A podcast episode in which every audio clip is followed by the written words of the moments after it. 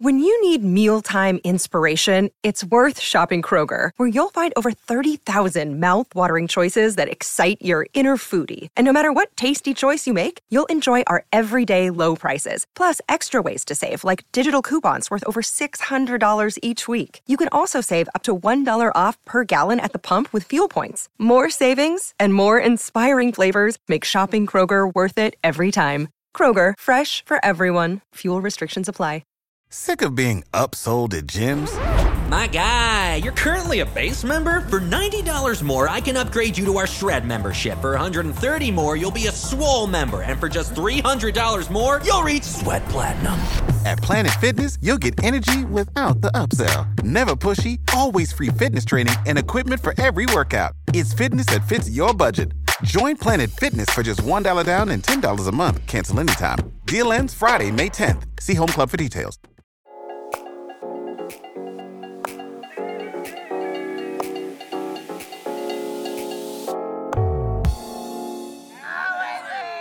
Welcome back, everybody. Last week, um, we decided that we'd have a go at fixing cricket. Um, all the fixtures came out, didn't they? And everybody was kind of saying, "Oh, there's too much." And then two weeks after England had been dumped out of the World Cup, they're in the West Indies, losing to the West Indies, a team that couldn't even qualify for the World Cup. They weren't good enough to make it for the World Cup, and and England have lost that ODI in Antigua.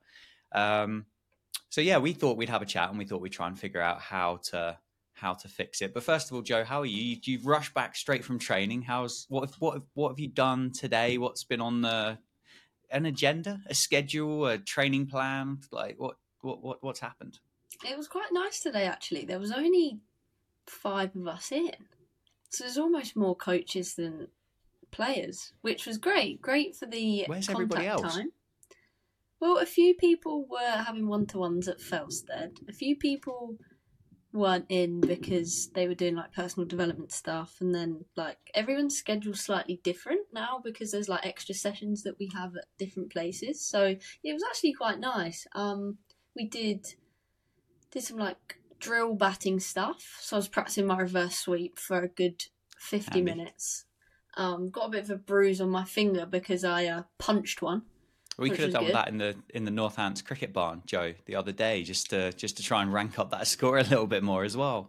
Oh no, I should have got it out, shouldn't I? Otherwise, we would have, we probably would have scored a few more. Um, so yeah, that was good. And then we, then I bowled a bit, and then we had a bit of lunch, and did like this gapping challenge in the afternoon, which was tricky, but not as tricky as like the challenge we did last week. So Mondays are like our challenge day in the afternoon. So that was Okay. quite good. And then had a little gym session, and then actually, do you know what? The traffic wasn't too bad. The M1 was kind to me which is always a win, as you how well far know. do you have to like? How far is it from like Northants down to down to where you've been training? It's about 60 miles. What, as a round trip, or or 120 as a round trip? 120 is a round trip. Wow! And how many times do you do that a week? It can be four. This week I've got that one three times, and then I've got Felsted, which is closer to 200 mile round trip. Oh my word! So my poor car clocks them up every week. I reckon I'm filling up like once every five days at the moment, but Yeah. that's okay. Um, just got to make sure we recover well, and I'm sure we're gonna we're gonna talk about that later in the podcast when it comes to discussing the schedule, as we mentioned last week. But yeah, it's all good fun this time of year. Doing a lot of technical stuff. How's your week been? Uh, yeah, it's been Or okay. last It's- week? It's been all right. Yeah, well, I I don't. I honestly, I'm really struggling to to know what day of the week it is. It's Monday today. I sound a bit hoarse because I went to a gig last night, Joe, and you had a little bit. You know, you, you have to have a little bit of a sing along, don't you? Um, it's quite good fun. Had a had a couple of beers, but the thing is, like the O2 do a really good job at making sure that you don't get too pissed by charging them about nine pound a pint. It was like seventeen rip-off. eighty, I think, for two for two beers in a in a paper cup. So. Um, it's either fantastic marketing because they're going to make an absolute killing, or it really is a way of making sure that kind of people behave themselves and they just don't drink as much as what maybe they would do otherwise. But yeah, it was good fun. It was good fun. And then was it was it Thursday I came to Northampton? Thursday, Was, yeah, we it? recorded. Yeah, Yeah.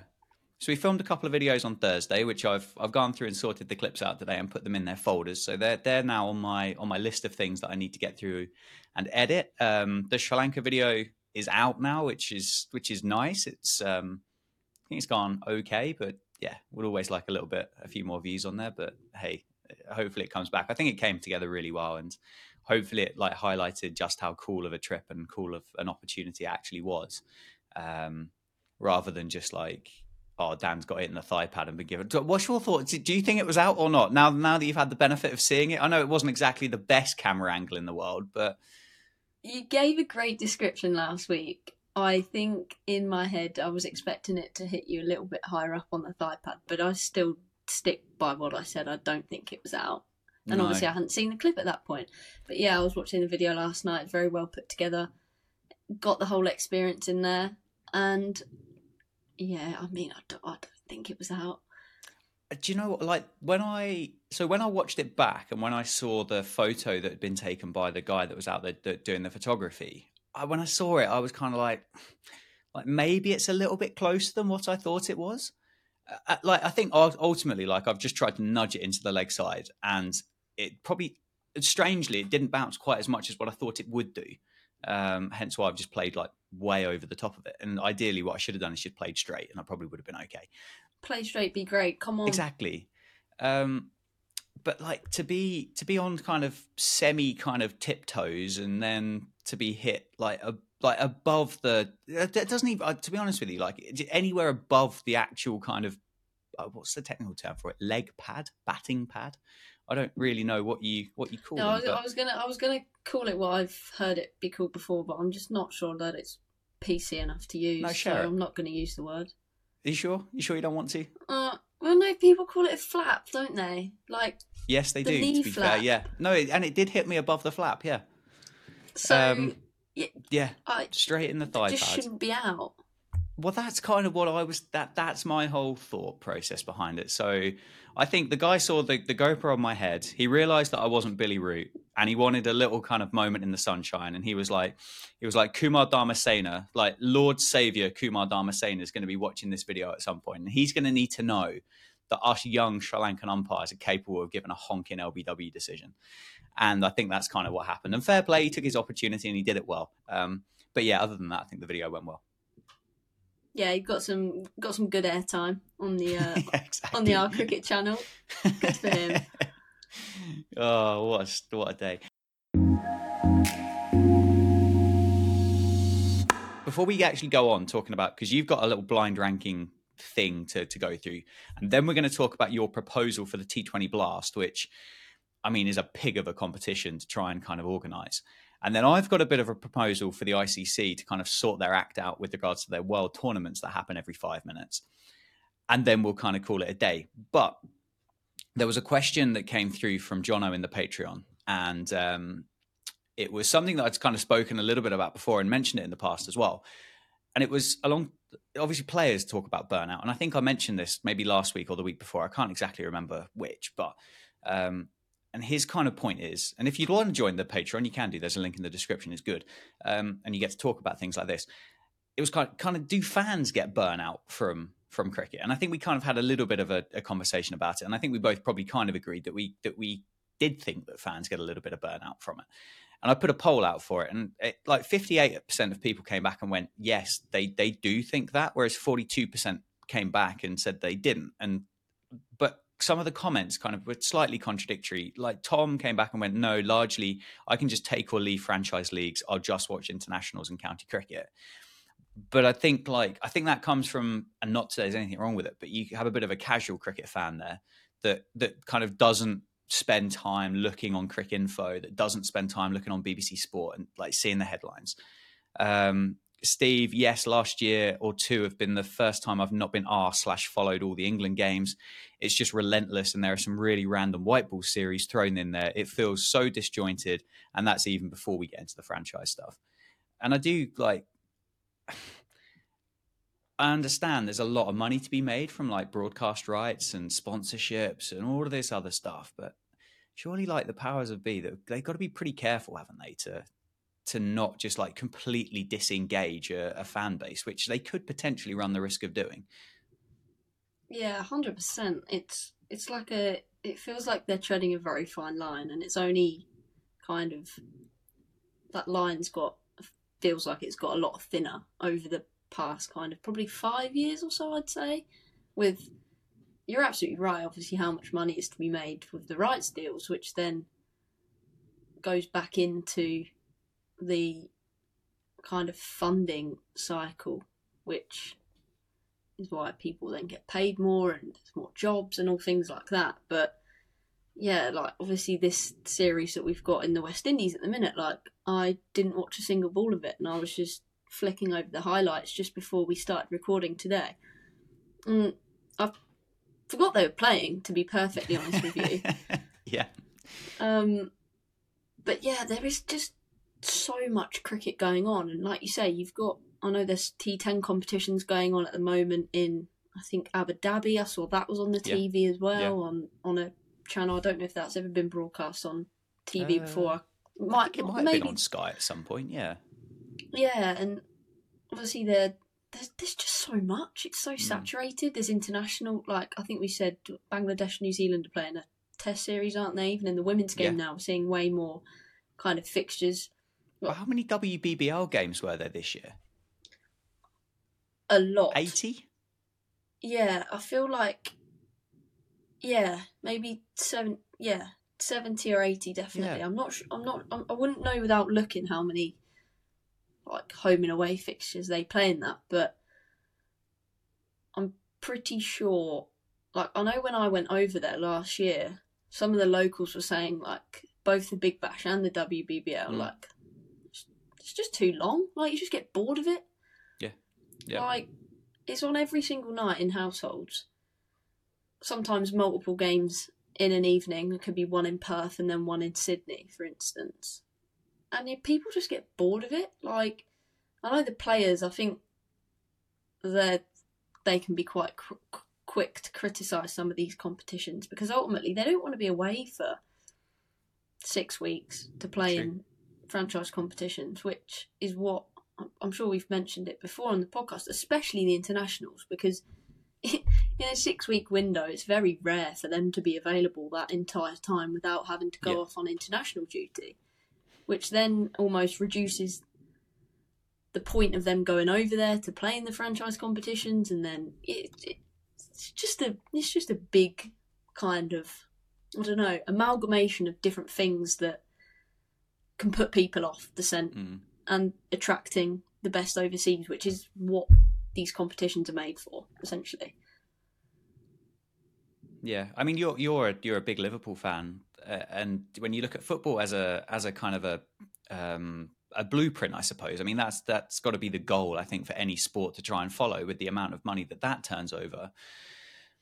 And there's a lot of football that gets played. There is obviously a really defined kind of summer holiday, isn't there, that they that they don't play, or or if there is the Euros or a, or a World Cup potentially kind of fits in the middle there. But you get a really defined kind of idea as to what happens. You know that you're going to play on a Saturday or, or a Sunday. You know that you're going to play a midweek game at some point.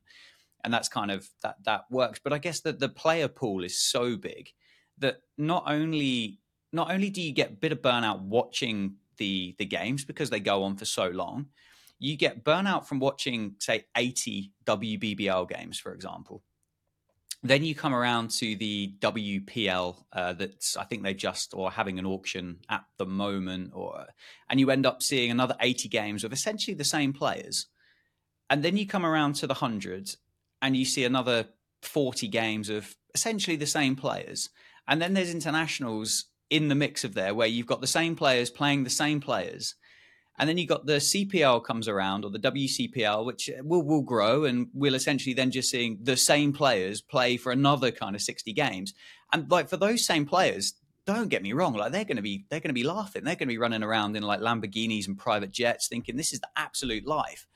But like there's no variety, is there? Like you know you know as like a, a Liverpool fan you're going to end up playing like well not the the big leagues in the weeks this week but you're going to play like an AEK Athens or something in the middle of the week and you're going to see like 22 different blokes that you won't see again for the rest of the year or maybe even 3 years after that and then you might play Brighton at the weekend you'll see another kind of 20 different blokes and then you then you might have an FA Cup game against West Brom and you'll see another kind of 20 different blokes and that I think that's a frustration for me. There there isn't there isn't enough cricketers to go around to fill these competitions up to actually kind of make them make them unique and make them stand out.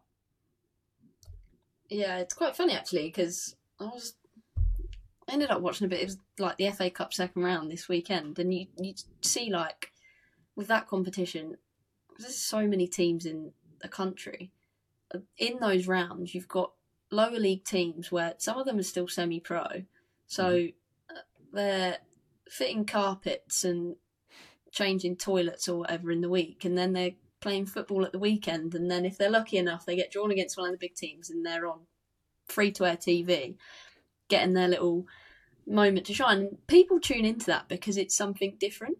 Yeah. It's the game that they love, but it's something different, and people that they don't see every week in week out. If they're a Premier League fan, for example, but you're absolutely right. Like all the broadcast, all the big broadcast deals are for the big competitions that are essentially utilising and it feels like rinse and repeating a pool of the same players. Mm. Obviously, there are high quality competitions that exist that don't necessarily have the following and the revenue to match, so they're not broadcast where the rest of the cricket talent pool lies, I guess. Yeah. Until people break through onto the big stage, and then they're there for, well, best part 10 to 15 years if they're a gun player, and their pockets are very deep. Yeah, yeah. And you see the same bloke whacking the same the same bloke out of the park in just some different continents, and you kind of hope for the best. But yeah, anyway, let's stop. Let's stop moaning about that because I think there'll be no, no, no, no. It's not moaning at all. It's it's constructive, I think, and I think we'll go on to the the proposals, and they'll be considered constructive as well. But What's this? Um, what's this blind ranking that you've got? You've got up your sleeve. Yeah, so I thought we hadn't really done much on, like, obviously, our little trivia and quizzes are all very player based, aren't they? And I thought, yeah. I'm going to go slightly left field, and I'm going to throw a little blind ranking of five of five cricket stadiums essentially. I was thinking that I could use like yeah, a rogue one, but I've gone for well-known grounds. Um, okay. In different countries, I guess there'll be a bit of country bias that you'll probably use for the ones that you choose near the top, but they're hmm. iconic mm. cricket stadiums, shall we say? Okay. For the first one, I'll give you. What? What? What? Sorry. What am I? Um. What am I just, ranking them based on? You're just ranking them on your preference to like them. Like. Okay. Not not their capacity, just your preference. Okay, amazing. Is what I'm going to say. Love it. Okay, I can do that. Nice and open. No, yeah. yeah. Definitely stitching me up with an absolute worldie at number five, so I'm going to keep that in mind, but carry on. Actually, no stitch ups. I felt like I'd been a bit too harsh, so. this is the biggest six in the preference. 2023 Cricket World Cup?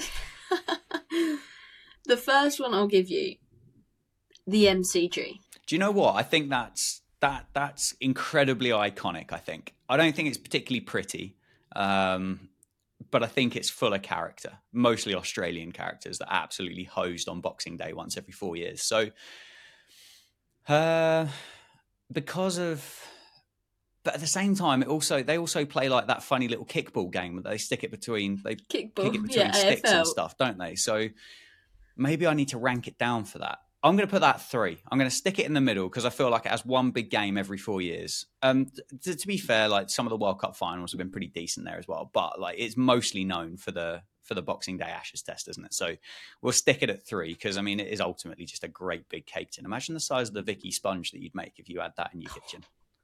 Massive. Yeah, to be fair, I've been there a couple of times, and the stadium that it reminds me of the most in this country would be Twickenham because it is so okay. dull on the outside, but the atmosphere that's on the inside, yeah. people want it you want to pay your pay your money to get in. Yeah, okay, I'd love to go. Three's fair. Yeah, I've not been yet, but I'd love to go. Oh, you have to, Dan. Bucket list, tick that off. Newlands in Cape Town with the epic Ooh. backdrop of Table Mountain. Yeah, that's like that's like close to being one of my favorites. There's one of two favorites, and that that's definitely one of them. But but again, what am, am I? If I was ranking is your other favorite gonna be in here? Well, this this is the thing. This is the thing. It's a really good question. Um, I'm going to put it at two. I'm going to put it at two because I feel like there's there's scope for some more worldies, but in terms of kind of where would I love to sit and have a couple of beers in the sunshine and watch watch England play a Test match, I think that that's got to be that's got to be right right up there towards the top, which is ironic, really, considering I've ranked it above the MCG. But I kind of feel like it's just a nicer place to sit for the day. Grass bank, couple of castles, and just yeah, just chill out for a day. Number two. You're also probably more guaranteed to get a sunny day of cricket in South Africa. Melbourne's a bit dodgy with its weather, you know, sometimes. Fair. Fair. Pack the sun cream. Absolutely. Moving on, I couldn't leave out Lords. Yeah. I mean, what what more can you say about that place, really? What more can you say about it? You know what, though? Two things to be well, one thing to be critical about. I don't know why anybody decides to play white ball finals at Lords because it's a terrible ground for it. Like it's awful. Like the hundred final, why the hell is it there? What's the point? It's like on a slope. No one can hit the ball off the square because it's nibbling about all over the place. Um, it's it's full of a bunch of posh blokes wearing like uh, rhubarb and custard ties that like tripping up Australians after they've like run somebody out at the other end.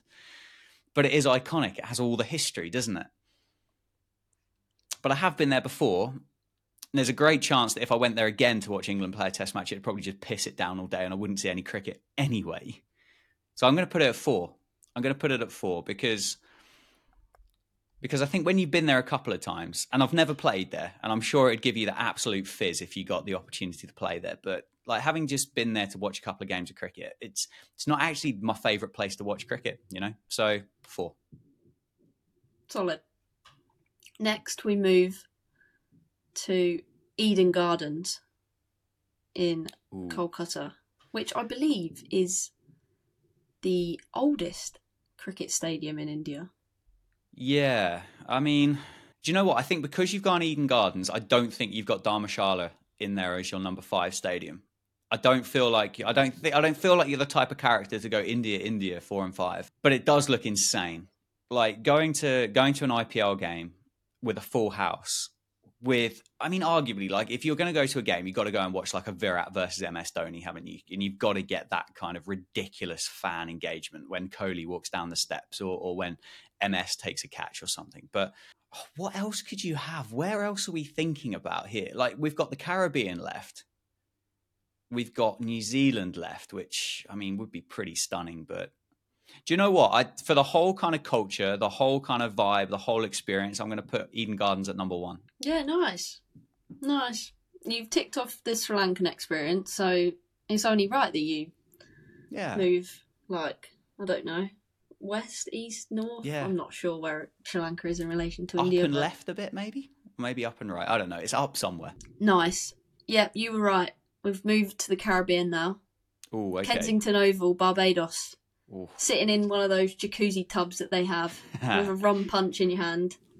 Do you know what? I have been lucky enough to be. I've been there a few times. I've been there a few times, and it is amazing. Does it match honestly- expectations? It genuinely does. I I don't think I was meant to, but I ended up like walking across the outfield when England were doing like a training day to go and pick up a media pass. But it's like it's one of those countries that kind of it's all fairly lax, isn't it, with regards to kind of security and stuff. And it's like, oh, can we go through there? And it's like, yeah, fine, don't worry about it. So I kind of wandered across the outfield and, and you kind of see these lads doing their warm ups and stuff, which wasn't the most exciting thing in the world. But when you look around and you see the names on the different stands and stadiums and stuff, and you've got the Malcolm Marshall end and uh, the Sir Garfield Sobers and um, uh, and those kind of names just kicking about, you're like, wow, this is this this is pretty special. Um, but ultimately, I've put it at five because um, yeah, that that's the only place left. If you own a vehicle with less than 200,000 miles and have an auto warranty about to expire or no warranty coverage at all, listen up. CarShield has a low-cost month-to-month vehicle protection plan that covers more parts than ever. Visit carshield.com/audio to find out how you could pay almost nothing for covered auto repairs. Drivers who activate this vehicle protection today will also receive free roadside assistance, free towing, and car rental options at no additional cost. Get your free quote today at carshield.com/audio. That's carshield.com/audio.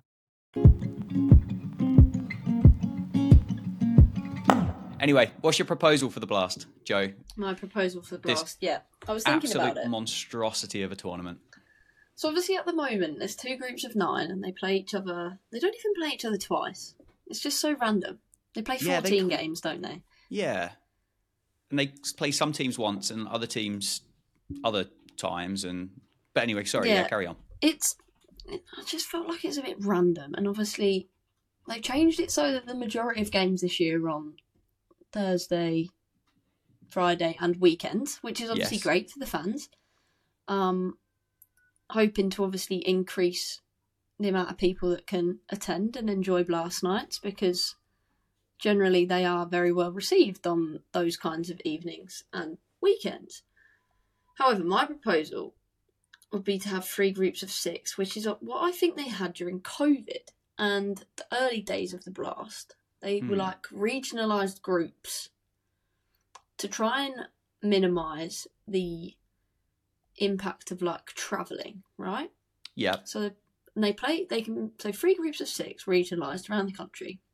so I can can I do- can confirm. I'm just having a look on on Wikipedia at the moment, and like 2007, they had three groups of six: uh, mid Midlands, Wales, and West, North and South. Yeah, so like it's not revolutionary, but it's obviously something that's happened before. Like it would have scope. I'm sure if you presented it to the players, like I don't know, would see what they say now with how Yeah. dense the schedule's packed. But they can play each other home and away, so they have ten games in the group stage, so four less than what they have at the moment. That takes a few evenings out and travel and whatever. Obviously, travel won't be as much because it's regionalised. But then overall, all 18 teams will be in like a massive table, bit like the NFL. Okay, yeah, And then you have the top two in each group that qualify, yeah, and then the best two third place finishes in each group. okay, So you have eight teams that qualify, right? yep, looking at the big table of the 18 teams, of the eight that qualify, I guess they oh, there could be, yeah, the, so there should be the top eight in the country. Looking at it like that, eight out of the 18. yeah, yeah. If they I'm play, just- if they play, what are they going to play? Ten play games in the 10 group. games, yeah. yeah. Then then they'll figure themselves out, won't they, to be the Yeah. best of those those six. So then the top eight will qualify, and then you just Yeah. do first v eighth, second v seventh, third v sixth, blah blah blah, and then they have the quarterfinals, and then the finals day can just be the same. Top Yeah. four have the home quarterfinal, finals day the same. You'd like to think that taking however many extra fixtures out of the schedule would reduce it by, I don't know, a week or two maybe. Um, less impact on the players, still a good product Yeah. played predominantly on those Thursday, Friday weekends. Um, yeah, that's my proposal. I Do you know think what? I that's like it. viable. I like it. I like the fact that you've looked at other sports and you've you've kind of gone, you know what, that works really well for that, and could we use that in another in another way? Um, and I like that. I like the I like the hype about kind of a playoffs type type situation, like a knockout game. Like there's something there's something really quite good about that, isn't there?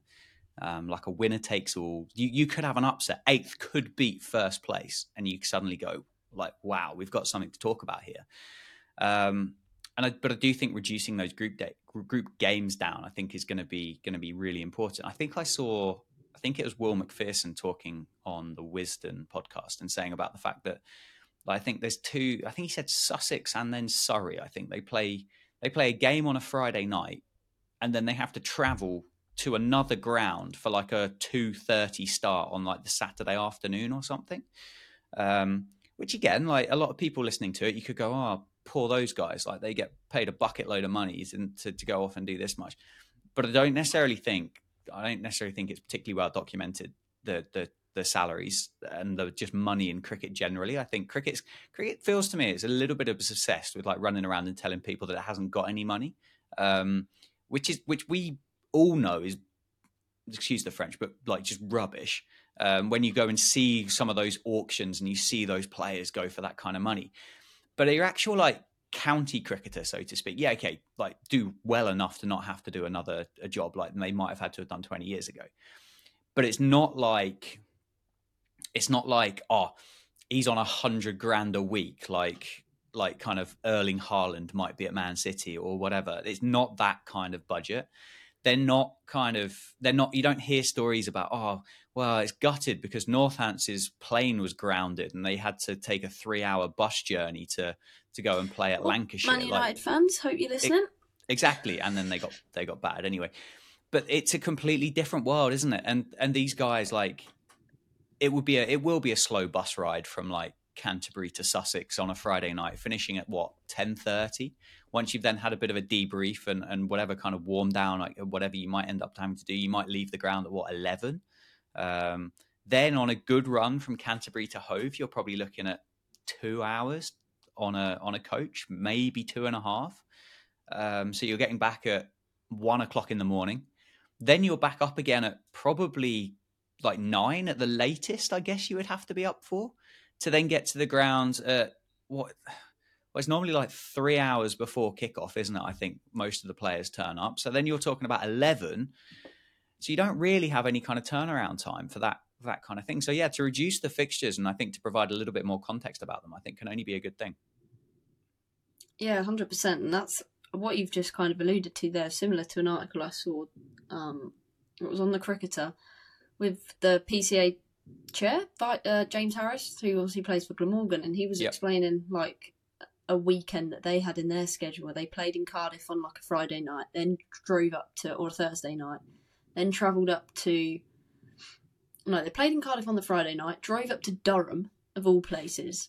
Yeah. On the Saturday to start a four day game on the Sunday, play till Wednesday, stayed in Durham on the Wednesday, drove to Chelmsford from Durham on the Thursday to play in Chelmsford on the Friday night, yeah. finish late, drive to Somerset, I think it was, or back to Cardiff on the Saturday to play on the Sunday afternoon, then drove to the Oval on the Monday to play on the Tuesday. Like, it's just bonkers. Like, yeah. I think he was saying, like, it's not really any other sports. The only other one I can possibly think of that would be like that would be the NBA. Yeah where yeah. they're obviously taking interstate flights and all things like that. But they, like you say, they get paid the megabucks to play in that league. Yeah, hundred These county cricketers will will be getting paid a fraction, mm-hmm. And be expected to perform at the same kind of level. Yeah. Um, but yeah, I suppose like it's whole... not. I suppose it's not hidden though, is it? It's not like uh It's not exactly kept a secret from like young aspiring cricketers that are coming up through the system. Like it's not like uh if you're good enough, like you're going to be sat in the car with your mum and dad whilst they drive you county to county to go and play for an under 11 game or something. So it's not it's not a shock and it shouldn't become a shock when you do get to that level and you kind of go oh well, I wasn't expecting this. It'd be a bit like going through a teaching qualification, turning up for your first day at school and going, well, I don't really like kids.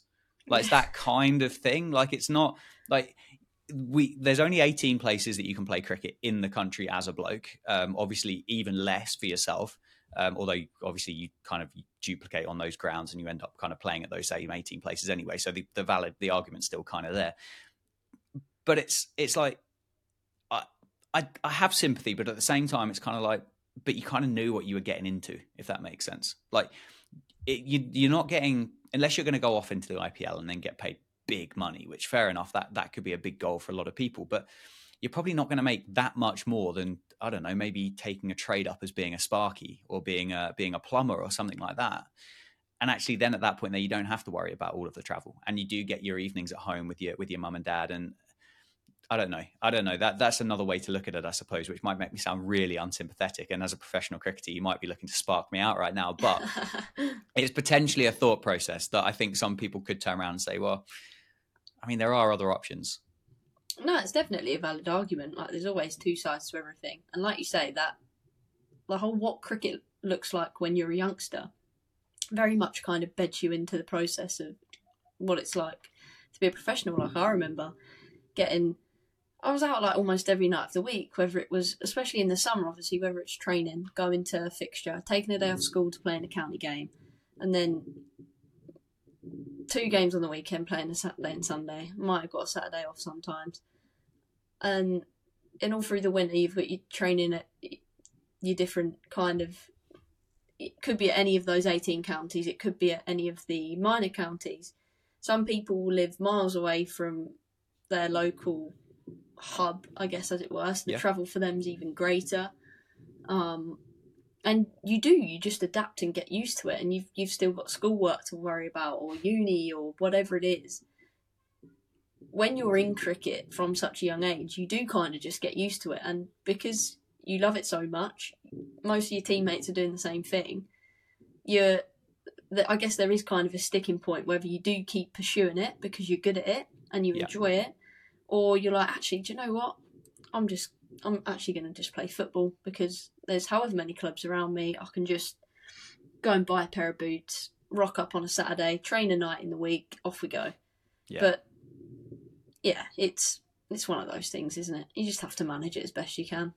Yeah, and I suppose I suppose it, it could be considered still a little bit kind of vocational as a as a career. Like it's not, it's it's not. I suppose like are you like for you like are you looking at your career thinking, um, oh well, I can kind of be in cricket now for the rest of my life if that makes sense. Like it's not you don't get to the end of a playing career as a prof- like a professional footballer, and if you've done things right, you turn around and go, well, I don't really have to do anything again anyway. But like for a lot of cricketers, you're going to get to the end of a career and kind of go, well, I'm going to need to go and do something else. I'm going to need to fall back on that degree that I did whilst I was um, training up or whilst I was part of the MCCU or whatever it was called that I don't think exists anymore.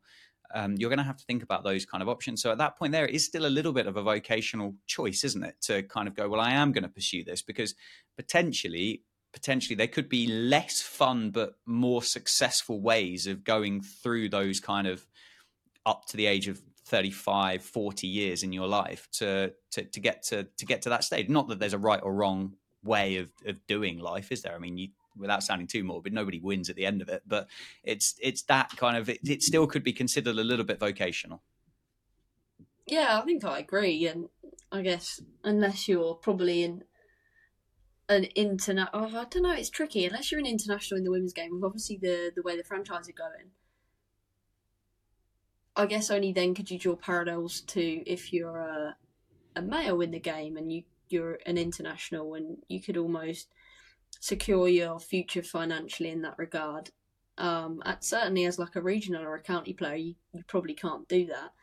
Um, so you do have to have one eye on the future and what that looks like as you kind of transition out of the sport. And I guess in for a lot of athletes, unless you're at the very very top, you have got to have something after because it ultimately it is a short career, ten to fifteen years, probably Yeah. less than that.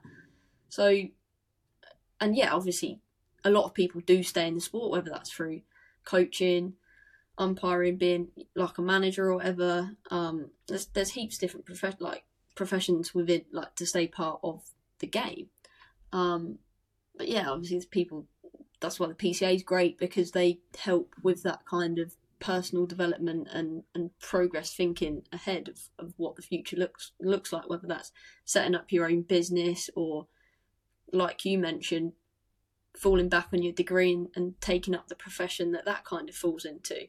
So you do definitely have to have an eye on the future, and like you say, because because the natural kind of lifespan of an athlete is only ten-ish years on average. I don't know. yeah Um, you do always have to be thinking of the future and what the rest of your life looks like, because Mhm. ultimately that's a bigger chunk of your life. yeah well yeah I, I yeah i completely agree with you and i think you have fixed the t20 blast as well I've got so for this top three uh, race to 100 thing that quite frankly you are absolutely smoking it at the moment. The score is 53 to 42 in your favor. Um, so you've got you've got a, a healthy lead. So I was kind of thinking on the train back today about what I could kind of do to keep it relevant slash also try and make sure that you don't really go anywhere with with your point scoring. Um, not that I, I'm I'm quite happy if you win, completely fine, but might just be able to extend it a little bit longer. So what I was looking at, and this will become relevant when we come into my kind of conversation about how to kind of or what my proposal is for world tournaments, and it's all about the Champions Trophy. Brilliant. Okay. See, and that's kind of the reaction that I was hoping for because it's, in my eyes, almost utterly irrelevant. So I've got three options for you, and you can kind of pick which one you want. I'm not really too bothered because I don't really think they're going to be that easy for you, full stop. But the one that I think is the easiest one that you might want to have a little dip at, and you, you might just want to go, no, you know what, I'll test myself. But the, the first option would be the previous three winners of the Champions Trophy from 2017, 2013, and 2009. Or we've got the leading run scorers in Champions Trophy history or the leading wicket takers in Champions Trophy history. Can confirm that they will definitely be countries that you've heard of, and these will definitely be batters and bowlers that you've heard of as well. So you can take your pick, really, which one you want. Excellent. Yeah, I can't say my knowledge on the Champions Trophy is up there. Because, like you say, you always just forget that it's actually an ICC competition. Didn't we host it once? We hosted one of those three. Yeah, we did, yeah. Three tournaments, didn't we? Yep. Yeah, I remember that. Um, oh, I reckon I'm going to have to take the first one. I'm taking the easy route because I still don't think I'll score any points. But Okay. Okay. All right. Fair enough. So race to 100 then. The last three um, Champions Trophy winners. And just to make it, we will put the team furthest away from recent history at the five point mark, if that makes sense. Okay. So 2007 or Nine? 9 2007, whatever maybe? 2009, Yeah, 13, 2009. 17. 2009. All right. Um, okay, I for some reason I feel like New Zealand might have won one of these. Okay. Well, that's your first life dead. Um, Brilliant. They, they didn't. Have they ever won it? They did actually. They won it in 2000, back when back when the Champions Trophy was cool. Um, had won every other year for eight years, I think, by the looks of it. It's so random. Like the last one was six years ago, and then we've got one next year, the year after. I don't know. Maybe, Uh, I don't know. surely Australia have won one. Australia. So Australia, they won the Champions Trophy in 2009, Joe. So that is the five-point team. Um, so congratulations. Thank you. I'm glad I chose the easier one. Um, okay, and my next one's going to be India. They must have won one. Correct. India won the one in 2013. So that is the three-point team. And the final one, I'm going to say Pakistan. Pakistan won the one in 2017. Yeah. So they won the one here as like the preliminary thing for the World Cup. So you got four points again. Many congratulations. If you're interested, the leading run scorer in Champions Trophy history is. Would you like to take a little guess? I'm going to say, I'm going to just say Tendulkar. Chris Gayle, 791. And the leading wicket taker, Um, Muralitharan. Kyle Mills with 28.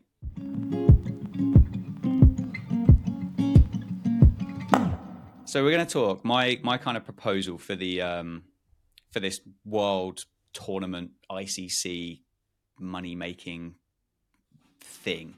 Basically, I've got this I've got this um, picture on my phone.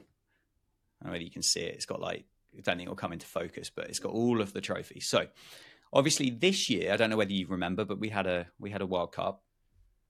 2022, um, I don't know if you remember, but we had a World Cup. 2021, I don't know whether you remember, but we had a World Cup. 2020, we didn't because everybody had a cold. Um, but 2019, I don't know if you remember, but we had a World Cup. So good news is in 2024, we've got a World Cup. In 2025, we've got a Champions Trophy. In 2026, we've got a World Cup. In 2027, we've got a World Cup. In 2028, we've got a World Cup. In 2029, we've got a Champions Trophy. In 2030, we've got a World Cup. And good news, in 2031, guess what? We've got another a World, Cup. Another World Cup, yeah. Um, obviously, where they're spread around the world is fairly limited to countries that do actually play cricket. So the one next year is in Australia. It's not Australia, America, and the West Indies. Very close. They both begin with A. The Champions Trophy's in Pakistan, but we all know how that goes when Pakistan try and host a major tournament. India turn around and say, "I don't want to go there," so they end up playing it in Dubai anyway. Um, 2026, the World Cup, the T20 World Cup's going to be in India and Sri Lanka. 2027, 50 over World Cup. South Africa, Zimbabwe, Namibia, I think, if my knowledge of flags is right. T20 World Cup 2028, Australia, New Zealand. Champions Trophy, India 29. 2030 T20 World Cup, England, Ireland, Scotland, and then the World Cup in 2031 between India and Bangladesh. So there's a lot of people I've seen. It's like, oh, well, why are India? They've hosted 2023, they're hosting 2026, they're hosting 2029, they're hosting 2031. But I think that is just really the the the the, the kind of realization of the power that the BCCI kind of have at the moment. And um, at the end of the day, they've got the biggest market for it. They make the most amount of money, and ultimately, that's how this politics in sports work, isn't it? Um, and obviously, they can't really hold one in Uzbekistan because they don't really have the the, the domestic structure for it. Or maybe Saudi, Saudi, Saudi I could throw a load of money at it, that. but maybe they don't care about cricket. Maybe it's not cool enough. I mean, who'd have thought it? Anyway, so there's quite a lot of cricket there. And here's my proposal on what we do with it. First of all, Champions Trophy, bin it. Never want to see it again. Completely pointless. Free up a couple of years in the calendar. Get rid of it. Like we, it just isn't needed at all. No one cares. It's a 50 over tournament played by the same team that play in a World Cup. Just get rid of it. If it never ever happens again, no one's going to care. 50 over World Cup. 50 over World Cup. Now, this one could be quite unpopular, but every four years, like a proper World Cup, like a football World Cup, so people can get excited for it. 10 best teams in the world. I don't care about about um, if Zimbabwe are there on merit, fantastic. I don't care about Qatar. I don't care about the UAE. I don't care about Papua New Guinea in the 50 over World Cup. Two groups of five, just rattle through them, two games a day, and we'll get it done in in probably three or four weeks rather than this like nine or ten week tournament that we have. To get on with it, we'll go somewhere like in, go England, India, Pakistan, wherever there's a load of ta- stadiums. Get on with it, get through it. T20 World Cup every four years again, so it dovetails. You know, like the World Cup and the Euros or whatever, and you go two and two, and therefore people can get excited about it. Twenty four teams, six groups of four, three or four games a day like again, get on with it. To get it done in four weeks, have the final like within the same month as the, as the first game, and we'll have all of the different countries from around the world that are kind of developing and making cricket a bigger and better sport than what we've got right now. And then what I want to see instead of the Champions Trophy, and maybe I don't know where we find time for this exactly, but what I'd like to see is actually like a T- ICC T20 Club Champions League T20 Cup thing. Best two teams in the in each of the the big leagues, so the hundred, the IPL, the PSL, the Big Bash, the best two teams. I don't care. I don't. I don't care the fact that India are going to put six teams in there. I'm not interested. T- top two teams, the two teams that play in the final, go off and play. Have it in Abu Dhabi for all I care. Like it, it works out there, doesn't it? T20 cricket's quite good out there. Play it out there, get on with it, get it done in a couple of weeks, and we'll end up having a Champions League winner instead of the Champions Trophy. There's my plan. Solid. I can get on board with that. 100%. The only question I have is when it comes to the Champions League Yes. teams, right? Now, as we mentioned earlier, it's a lot of the same players. I can imagine across the different leagues around the world, there could be crossovers between the Yeah. players, right? That's a good point. So, can we add like I think we could add like an auction if there's crossover between the players, Mm. then the teams have to bid to keep that player. I, I like that idea. I do like that idea, which basically means that they're going to go and play for the two IPL teams, which is completely fine. Could could Or you do it in fairer. a could you do it in a in a way where it's almost a, a kind of an opportunity to say it, you're if you're dom, like domestic homegrown player, for example, um, they have to play for that domestic team, and then the other team then have to use that overseas player with a player that isn't going to be there in the tournament, if that makes sense. Yeah. Yeah, okay, I agree with that. Could that work? That's plausible. Yeah. It would be cool to have something like that. Like, didn't they? What was that thing they tried in like yeah, I think they did it for a the couple of winner years. of the yeah. county championship played Yeah. in Dubai, Abu Dhabi, in like March against an MCC eleven. Yeah, well, they, so they had that, but they did also actually have a Champions League. They had about two years of a, of a Champions League where, as I said, where I made the point, like there were about five IPL teams in there, like five out of eight IPL teams, five out of six IPL teams at the time, they all qualified. Um, and then there was like one from Sri Lanka, one from New Zealand, two from England. I think Somerset played in there one year. Um, but I can't remember exactly how long ago that would have been or, or where it was or anything like that. But I kind of feel like that's a way to to unify these franchise leagues that kind of feel quite separatist around the around the world, even though they're all kind of like Mumbai Indian owned. They they. Oh, I was just feel... about to say you'd have Mumbai Indians against.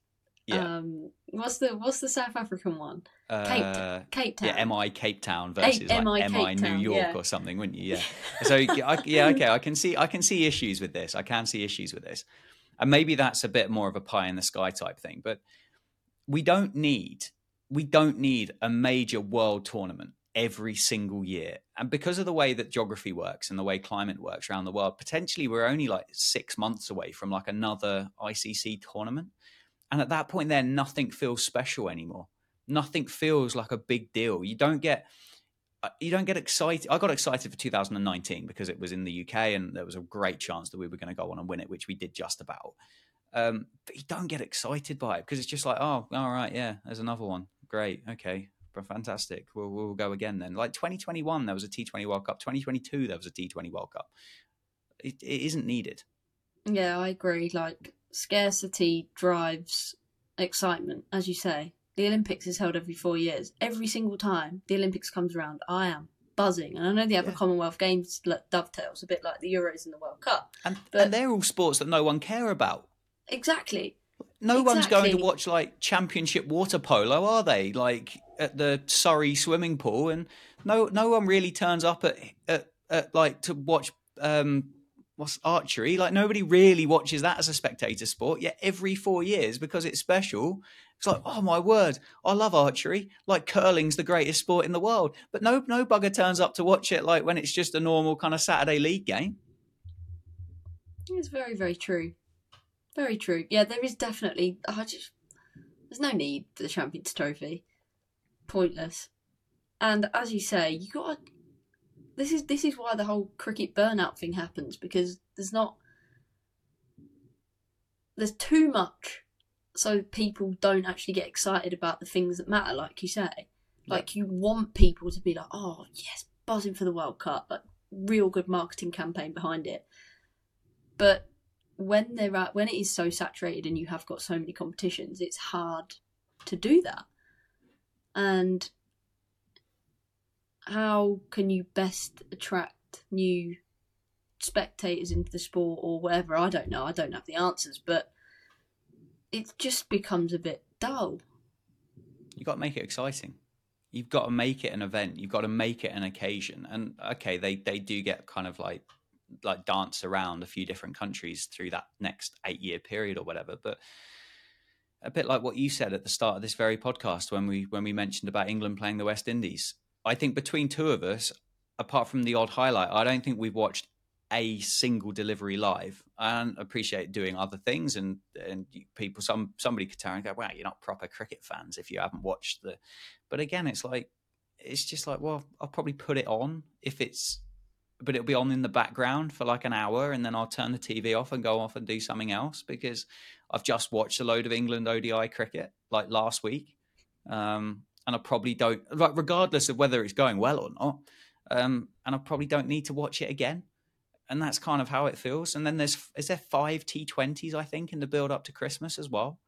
Um, I think it's three ODIs and five T20s yeah, in the Caribbean, right. which I mean, I got more chance of watching one of the T20s, but again, I think it's pretty unlikely I'm going to sit there for the duration of a T20 game. Yeah, definitely. I guess it's a bit similar to that series. Well, there's a couple of series that we had over here at the end of the summer, which was meant to obviously build into the World Cup, and then I mean, it doesn't help that they didn't perform very well in the World Cup, did they? So it's probably going to put people off the scent a little bit more. But as you say, also because the sport does take up a lot of time, it's also a real big investment for a fan as well. Yeah. So they want to they want it to be special, as you say. They want to they want it to be a unique kind of experience that they're you're going to leave them coming back for more kind of thing, and they can get fully invested in or whatever. But yeah, who knows? We've tricked out a few proposals. I mean, I'll be willing to hear if anyone else has got any other things or to knock us back and tell us that we're chatting absolute nonsense. Yeah, or if the ICC want to get in contact, then then then you can do, and um, then then yeah, we can have a we can have a proper civilized conversation about it. Um, just just don't cancel it all yet, please, because it kind of needs something to do. But yeah, Joe, um, thanks again. Unless you've got anything else you want to have a chat about, call it a day for for a week and um, gather the thoughts and and go again go again next week. Because unlike a T Twenty World Cup, you, actually have to wait if, wait a few days for another one of these, don't you? You don't just get another one tomorrow. You're absolutely right. I think that's 18 we've done now, Dan. I think it is. I think it is. Yeah. Too good. Quarter of a century is like on the horizon. Is that like a quarterback race? I think so. Yeah, I think it's kind of the thing that a club cricketer would get quite excited about. Yeah, I thought as much. Yeah, obviously, I appreciate a big dog like you probably ain't going to be that bothered about a 25 red, but for for some clubby somewhere like that's going to be it's going to be it's, no to be fair i think 30s like the 30s the if, if you if you look good for 30 i think you've done all right um, to be fair i don't 30... think i score more than 30 so i should probably raise the bat as well right well on that we'll, we'll call it a day